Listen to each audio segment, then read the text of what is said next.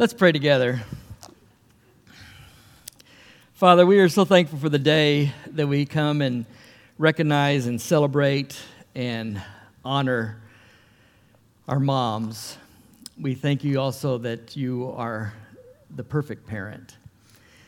And Father, we ask that you heal hearts who um, some days, sometimes for many people, Mother's Day is, is a difficult day and not a day of celebration. It's a difficult day because uh, many of us have lost mothers or have poor relationships with our moms or never had one or want to be a mom and is unable to be. And so, Father, all these broken hearts, we come and give them to you. And some moms have had their children even taken away and had to give them back to you. And that's a pain that I can't even imagine and a trauma that I can't imagine getting over. But Father, we are trusting you, and we are grateful for our own mothers who tried to balance siblings and work sometimes in life and, and when to let go and when to, when to be protective and the struggles that, that come with that that um, sometimes seem to be daily, but we also thankful for the joys and that they gave up big chunks of their life to raise us. So, Father, we are grateful for that.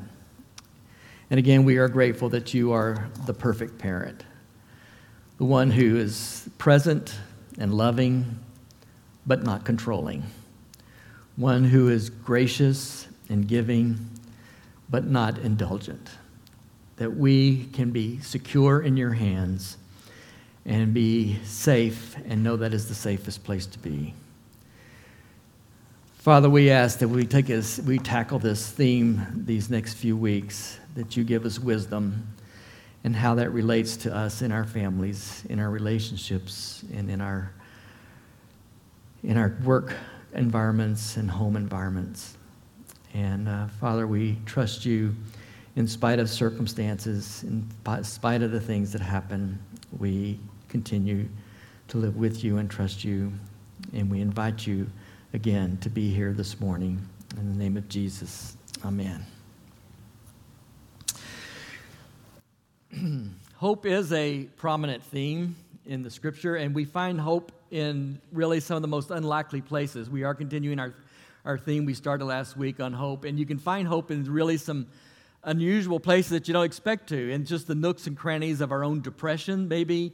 Uh, you find it maybe in, in uh, places of, of um, natural disasters. Uh, you, find it in all kinds of places you wouldn't, maybe would normally think it is, think you would find it. Uh, you also find it in our, in our uh, Christian scriptures. In the Old Testament and the New Testament, is just the hope just permeates through the, through the entire scriptures.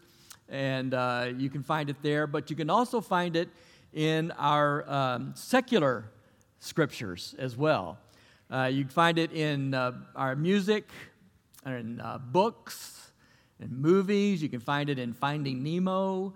Uh, you can find it in, uh, Sue and I just finished a book together recently called Anxious People by Fredrik Backman. Very uh, quirky book, but very entertaining and full of hope. Uh, so we find it those places too. And I think if there's one place in our quote unquote secular scripture we find it, to me, the movie Shawshank Redemption is uh, the movie about hope. From hope, from start to begin, start to end, it is a movie about hope. And so I'm gonna, we're going to show a clip here in a minute, just at the end of the movie. And if you haven't never saw it, it's I think it came out in the early 90s. Um, it's it's basically about two convicts who are in prison. One is falsely accused and falsely convicted of, of murder, of killing his wife and her lover. And another guy is there by but somebody they're there. I can't remember what it was, embezzlement or something like that. And uh, Tim Robbins plays Andy, and uh, Morgan Freeman plays a guy named Red. And they're at each other. They they become good friends, but they have conflict about what hope is all about. And Andy keeps telling them that hope is what keeps you keeps him going. It's the thing that they can't take away from you in the penitentiary. And uh, Red tells him, he says, No, hope is dangerous. You keep hope in here, it will drive you mad. And they do this the whole time. And, and Andy's got this dream, this hope of dream of going to Zihuatanejo, Mexico, and starting a new enterprise. And he finally talks Red, says, if you get out, you come join me. Well, Andy does get out. I won't tell you how, y'all ruin the movie. Uh, but he does, and Red gets out on, on parole. And Andy leaves some instructions of where he's going to find some, some, uh, something that he's left for Red. And so that's just kind of the scene we're going to see right now.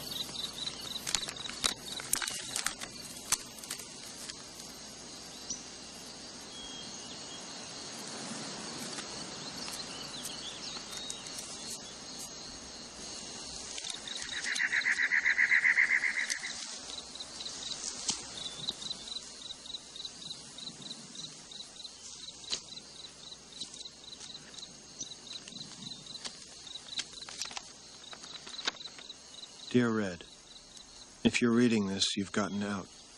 And if you've come this far, maybe you're willing to come a little further. You remember the name of the town, don't you? Zihuatanejo. I could use a good man to help me get my project on wheels. I'll keep an eye out for you, and the chessboard ready. Remember, Red, hope is a good thing maybe the best of things, and no good thing ever dies. I will be hoping that this letter finds you, and finds you well. Your friend, Andy.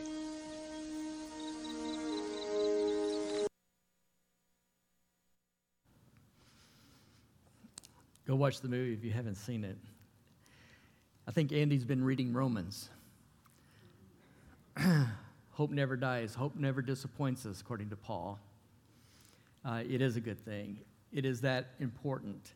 It can literally change the destiny of somebody's life. Like these two guys are the example.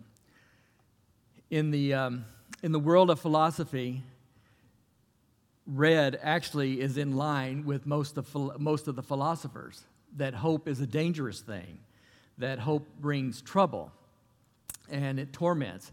Uh, the Stoics said that uh, they just said apathy was the best and most rational way to live, where you just accept what comes, good and bad, and you don't have a reaction either way. You just go through life apathetic, basically.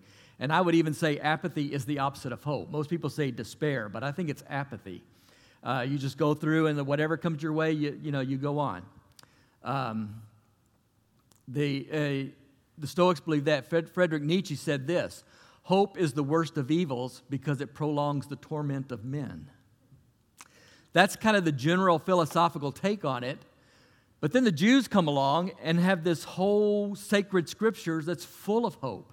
These people who have suffered all the way through history, and the, and, the, and the scriptures are just saturated from the Psalms, from the prophets, from the very beginning of Genesis. It's all bathed in hope.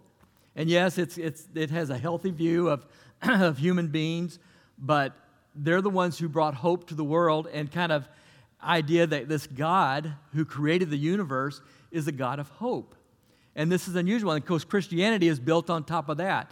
And I'm convinced that if you don't, you know, to understand the resurrection story, you've got to understand the Jewish story as well, and the Jewish story of hope. It is that, that important. So that's what we're going to be doing over the next few weeks. And I did a, um, a, a word, or started, I should say I started, a word study on the word hope. And I had this computer program. It's a really fancy, smancy thing. And I, I, I don't know what I, how did we, how did we, how did Paul minister without this? I don't know. But uh, you can, I can put in a word and it can just show up how many, wherever it, it appears. And so I typed in hope several weeks ago, and uh, there's 166 references. Now, I'm going to tell you that I went through all 166, and I'm not going to tell you I'm going to go through all 166, but I went through quite a few, and I'm still working on this, this whole thing. And what's fascinating is, is in the Old Testament, there's several words that we translated hope. In the New Testament, there's really basically just one. But in the Old Testament, there's several words, and it's, it's what's fascinating to me when you do a word study, you don't just say, okay, how do you translate that to English? Anybody who knows about translating and, and, and things, you can't translate word for word. You have to see how it's used, what the, what's come along with it, what does it imply.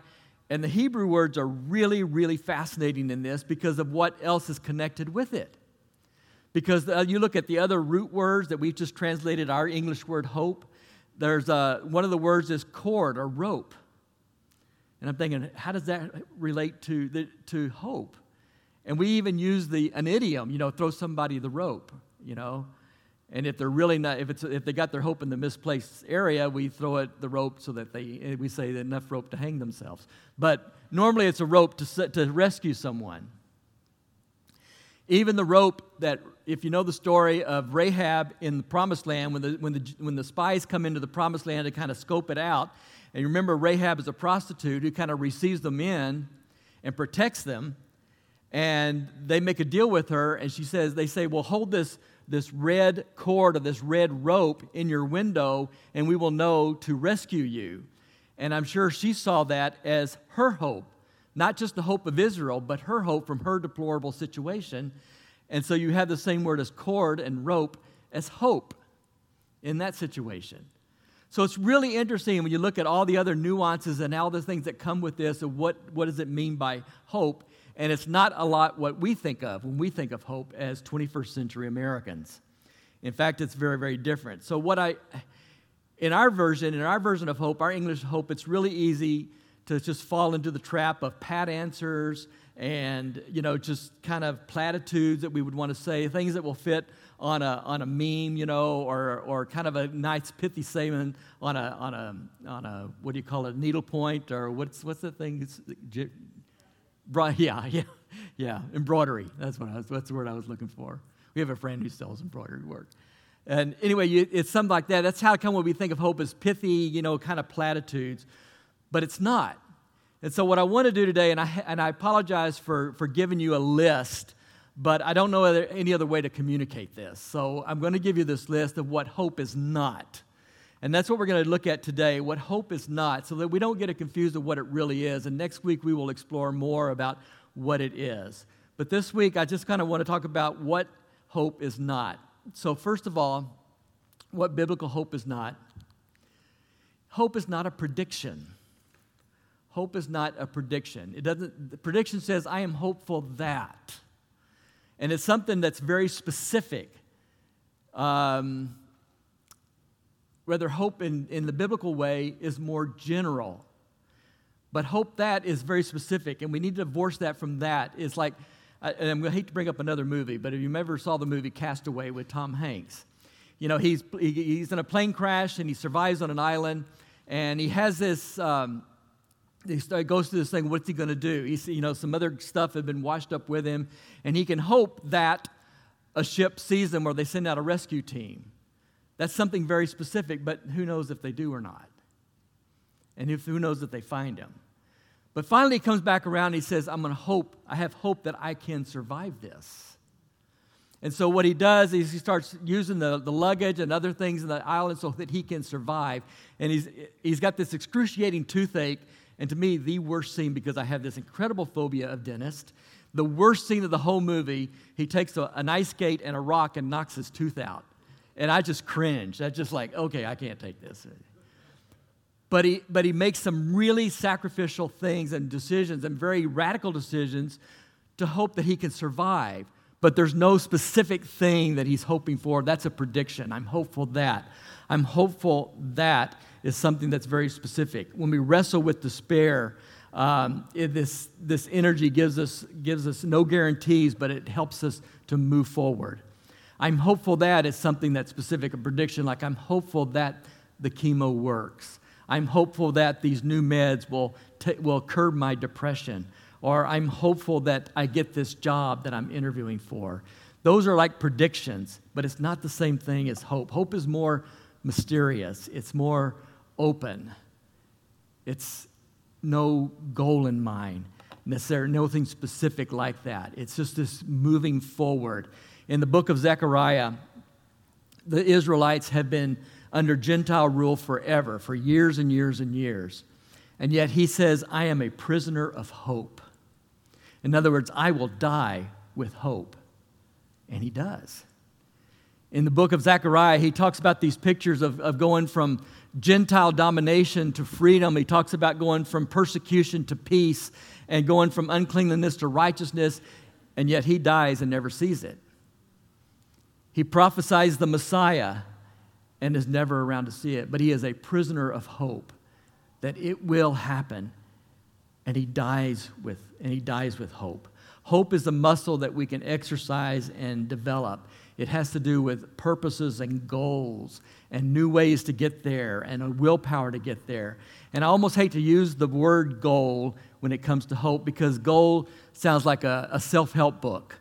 You know, set your goals, make them specific, make them measurable, all those kind of things. You know, you talk about corporations. But everything we do has a goal. Just the point of walking across the room has a goal of, I, I want to talk to someone. I have this goal in mind. And that's the kind of the idea, that's what hope has to deal with. It has to deal with the, uh, the muscle that we can, we can strengthen. It's not about gaslighting ourselves, that this is all going to work out just, just perfectly fine the way we, we think we ought to do it, that he will die full of hope. Hope is not optimism, and that's what Americans usually conflate it with. In fact, we almost think optimism is some sort of civic responsibility, that this is something we're supposed to do. And, and so we, but it's not optimism. Optimism says, it's not that bad, you know? And if there's something coming up, there's a before and there's an after. And the before thing is when we're optimistic. And we say, yeah, this is bad news, but this is not good, but it ain't that bad. And we kind of squint our eyes like those 3D pictures, you know, and, and start to see something that's positive, and we go, okay, yeah, there's some positive things I can hold on to here. It's not, not that bad. I just, I just need to, to see it a little bit better. That's the before thing. We cross our fingers. We maybe say a prayer. We try to make a deal with God or make a deal with the universe, and we just think, okay, that's, I'm going to be optimistic about this, but that's not hope. Hope comes in the after stuff when you say, yeah, it is that bad. It is that bad. And what are we going to do? Hope rolls up its sleeves and says, let's get to work. It comes in and says, okay, optimism, you take a seat because your job is done. You're great before the event, but after things fall apart, now hope comes in and takes over. And hope does the work. Hope forms the purpose and the pathways and the power. And it's not lying to ourselves. The poor optimist is tied to the circumstances. And where the circumstances go, that's where the optimist goes. They have nowhere else to go. But hope is in the after, and that's where the muscles develop. And Jews and Christians know this. If you look through the scriptures and look through those words that do that, that kind of scattered work of where the hope appears in the Bible, that's what you find. You don't find optimism, you find hope that they will keep on pushing on and they will suffer through. And that's what Romans was all about that yes, we will suffer. There is trauma, there is pain, there is turbulence, but you hang in there with hope. It produces endurance and character and hope. And that's what we hang on to. And yes, it's kind of open It's not closed, which we'll get to in a second. I don't know if you've ever met, uh, heard of the guy Emeka Nnaka. I don't know if you've ever met him or heard of him or not. He is a speaker, therapist, and he calls himself a hope advocate. He says, Through my faith in God, I found motivation to begin setting new goals and finding new ways to accomplish those goals. He was a football player at uh, Oral Roberts University in Oklahoma. And uh, he went into semi pro, hoping to one day get into the NFL.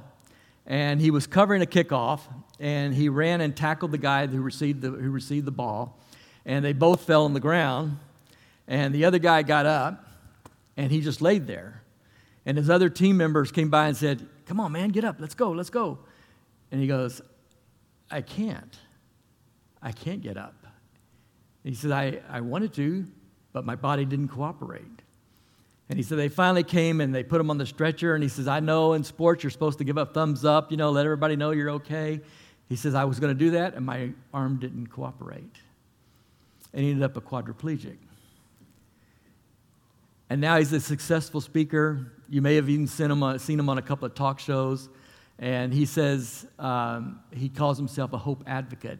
Through my faith in God, I found motivation to begin setting new goals and finding new ways to accomplish those goals. That's the difference between hope and just optimism. Moving, moving forward.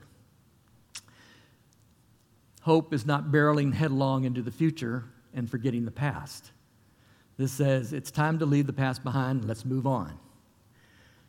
These are things people believe and people say when they say to people, okay, you've grieved long enough, it's time to move on. That's enough. Leave the past behind. Let's just get going. That's where we need to go, barreling on into the future. Forget what's going on behind us. You'll hear today several some uh, white people, pundits, high profile people telling black America, African Americans, man, slavery's over. Leave it behind you. Let's get on with it. Segregation's over. Let's get on with it. Leave it behind you. Don't, you know, it's no big deal. It would be like us telling Jews to stop celebrating the Passover. It's part of the past. You don't live in it, you don't revel in it. You don't live in your regrets. Regrets is a poison pill, let me tell you. I know, I've taken it several times. But at the same time, you recognize it. It's staring you in the face. And you move forward in that. And on the personal level, you do give people time to grieve. It's okay to lament. It's okay to sing the hymns. It's okay to fall on your knees. And we don't have the right to tell somebody else, it's time you moved on. It will be with us the rest of our lives. Do we live in it? No. But it is with us. And I feel like we sort of, I was trying to think of a, a good way to describe this. It's like we cradle the past. We don't live in it, but we cradle it. It's precious. And then we rest in the future, and then we dream about a rich future. But the past we hold on to. There is an indigenous group, I'm told, in Latin America. I never met them. I can't say that I met them when we were there. But uh, they have a word for, for um, um, the past, and it's eyes or sight. And the word for future is behind. Now, that's the opposite for us. What are they, what are they getting at? And they say, well, the past when they talk about the past, they point this way. And When they talk about the future, they point that way. And the reason they say that is because the past I can see, future I can't see. And he goes, So I need to know the past so I know where I'm going. And that's kind of, I think, what the idea of hope is that you don't just disregard the past, nor do you live in it, but you do see it. It's staring you in the face. And you cradle it and you hope and you dream for the future. Hope at the soul level is patient. And that's the one thing I kept coming across over and over and over again in the Old Testament the patience of God's people, the patience of Zechariah, a prisoner of hope. Patient, patient, knowing that it may not ever happen in my lifetime. But that's what it is at the soul level to hope. Hope is not toxic positivity. And what I mean by that is, well, at least, you know, at least. I thought, just met my friend here, Josh from Dallas, Cowboys fan. And I thought last year the Cowboys had all the pieces together. You know, they were finally, since 1996, they were finally going to have a good chance to make it to the Super Bowl. And they didn't. Obviously, they did make it to the playoffs. And so I had people tell me, well, at least they made it to the playoffs. Not good enough. they need to be at the Super Bowl. But that's a silly example. But we do that to other people too on a more serious level. For someone who has just had a miscarriage, well, at least you know you can get pregnant. Or someone who has lost a spouse, well, at least you had all those years together. And those are things that maybe we say to make us feel better, but it doesn't do anything for the person out there. So hope is not this toxic, toxic positivity that there's a cause and effect, that if I do this, then God will do that. That there's this line between my actions and the, and the, and the, and the results that I want.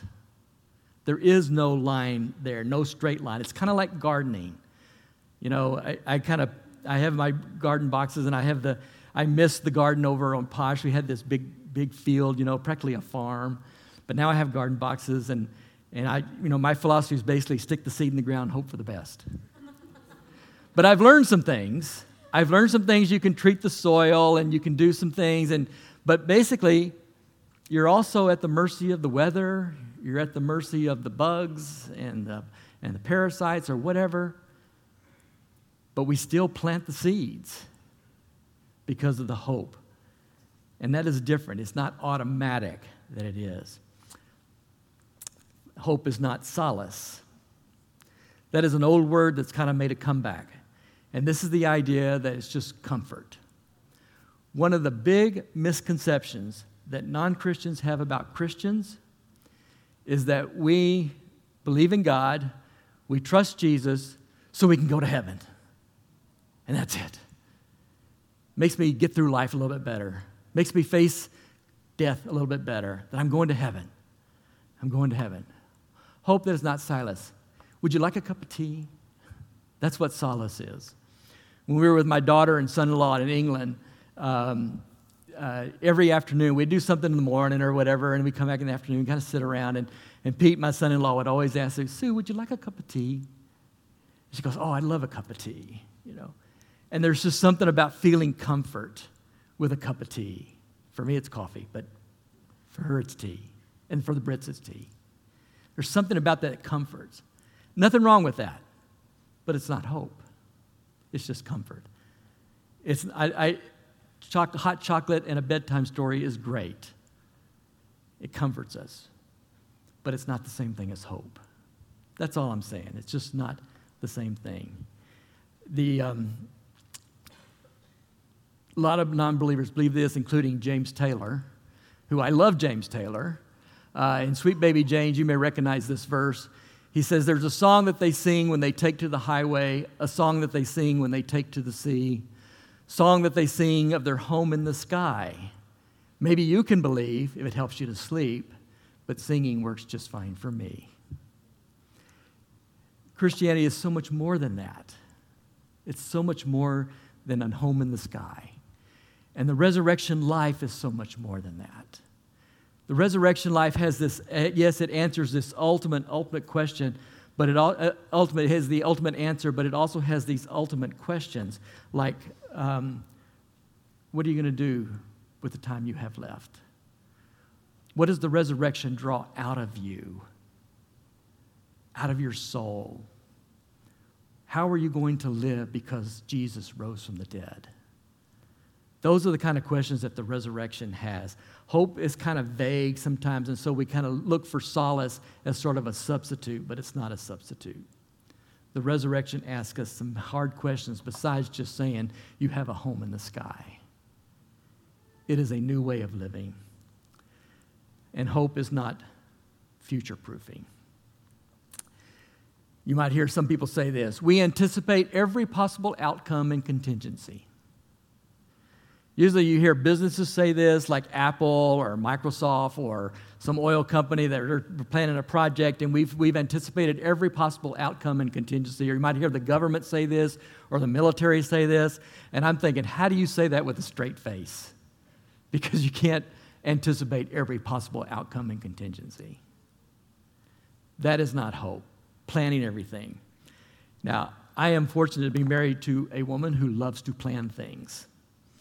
Our lives would be chaos without that, without her. But she likes to plan things. But the strange thing about Sue and Katie both is that they're really good in emergencies. Really good when something happens and they, they, they, they jump into action and make decisions really quickly. My daughter just had a, had a health emergency uh, in, a, in a restaurant last week.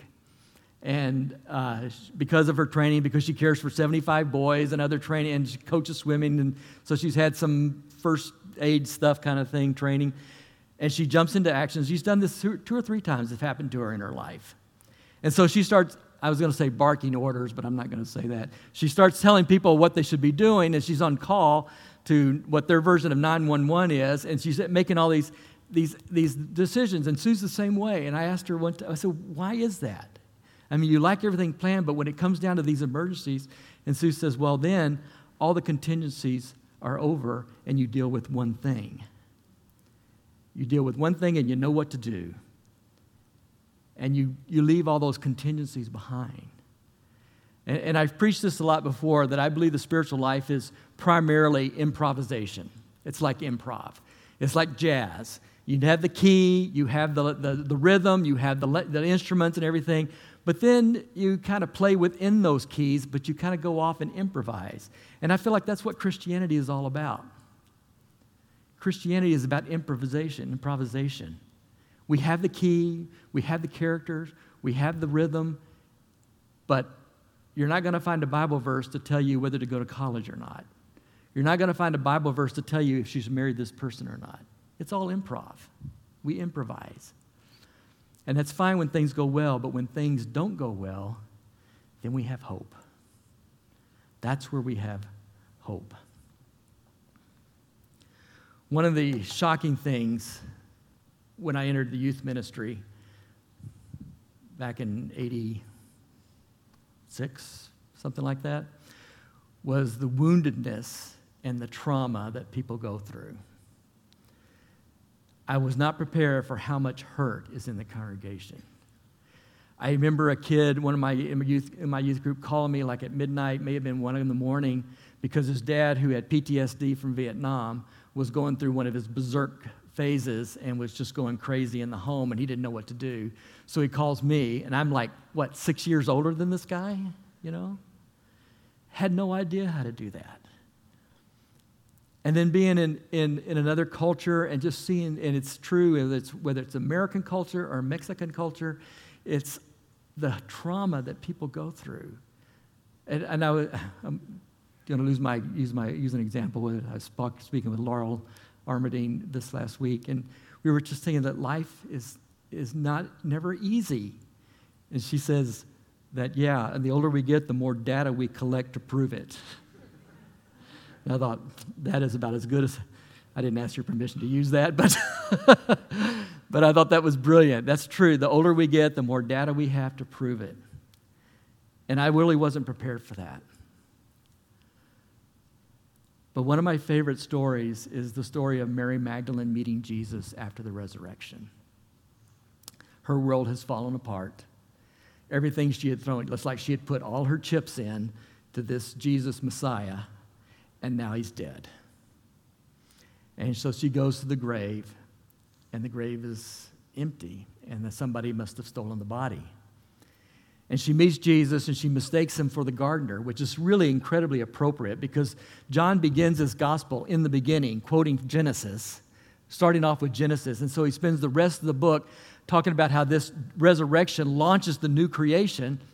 And so then she runs into Jesus and thinks appropriately, he's the gardener. I think that's a great literary element that John uses. And Jesus comes and says, It's okay. And the story ends with her running to tell the disciples that Jesus is risen. And I think we also don't always recognize Jesus when he comes to us, when he speaks to us. And if we just open our minds and our hearts just a bit, then he will empower us to move beyond those tears and beyond those traumas and beyond those hurts because he gives us hope. But we have to listen for him. And he comes in all kinds of places. He, he may come in the midst of our depression. He may come in the Shawshank Redemption. He may speak to you in Finding Nemo. He may speak to you in the book, in a secular book like Anxious People. He may speak to you in the scriptures. Of course, he does. But we need to hear him and listen. And if you look at the scriptures, if you read the where the hope comes through, it has a very, very strong view of hope. And It is something that we, we must grab hold of. And I think it has a high view of hope because it has a high view of humans and it has a high view of God. Now, Paul and Jesus and, and the Old Testament, they have a very healthy view of sin. I realize that. I know that. Humans are inherently hopeful, but they also are ineffective. They're sinners saved by grace. They're weak. We are finite. And we often have wrong values, but we are also moral beings. We are also intelligent beings. We are also spiritual beings. And we are capable of living in the Holy Spirit. And the Holy Spirit is capable of living in us. And so hope is a prominent theme in the Bible because you have this high view of God, Yahweh, and Jesus Christ, plus humans with the image of God and can trust, and that produces hope. And we can move forward. Traditional psychology and Christians, I might as well say that, and Christians too, but traditional psychology, they, they take a patient, they take a client, and they figure out what's wrong with them. What's he got? You know, is he, is he depressed? Is he schizophrenic? Is he, um, is he uh, just, you know, lost touch with reality or whatever it is? And we take that and we can fix it, or we can remove it, or we can repair it, or get rid of it. But then one of the things that shocked me, that kind of surprised me in the, in the, as I'm diving into this, is how much the Bible talks about taking the positive and telling us to develop that, to nurture it, to grow it, to feed it, the fruits of the Spirit, the gifts of the Spirit. And I'm wondering if psychology ought to take this as a, as a cue and say, let's take hope and teach people how to do that. As Christians, yes, Paul has a very healthy view of sinners, no doubt about it. But I also see him, he's saying, take this, take these things and develop them and grow them. And that takes over. Hope can change the destiny of a person. Hope can change the destiny, destiny of a prison inmate. It can change the destiny, destiny of a trauma survivor, a cardiac patient, a paralyzed athlete, a widow, an abused child, a cancer survivor, a, a, hurricane victim, a battered woman. It can take any of these and change their destiny. But the thing about hope is that it is never finished. It's never finished. So if you're looking for a result, look somewhere else. And when I say that, I want to ask you if I say that hope is never finished, does that bring you comfort or does that challenge you? Maybe a little bit of both. Maybe both. But hope is about goals and action and pathways. It's about responding to the word. It is grace empowered. It is patient, but it is not passive. Hope is patient, but it is not passive. And we will look at that next week. Let's pray together. Father, we thank you for this declaration of Paul, just how hope is never disappoints us. Father, teach us how to hope. Teach us how to trust. In Jesus' name, amen.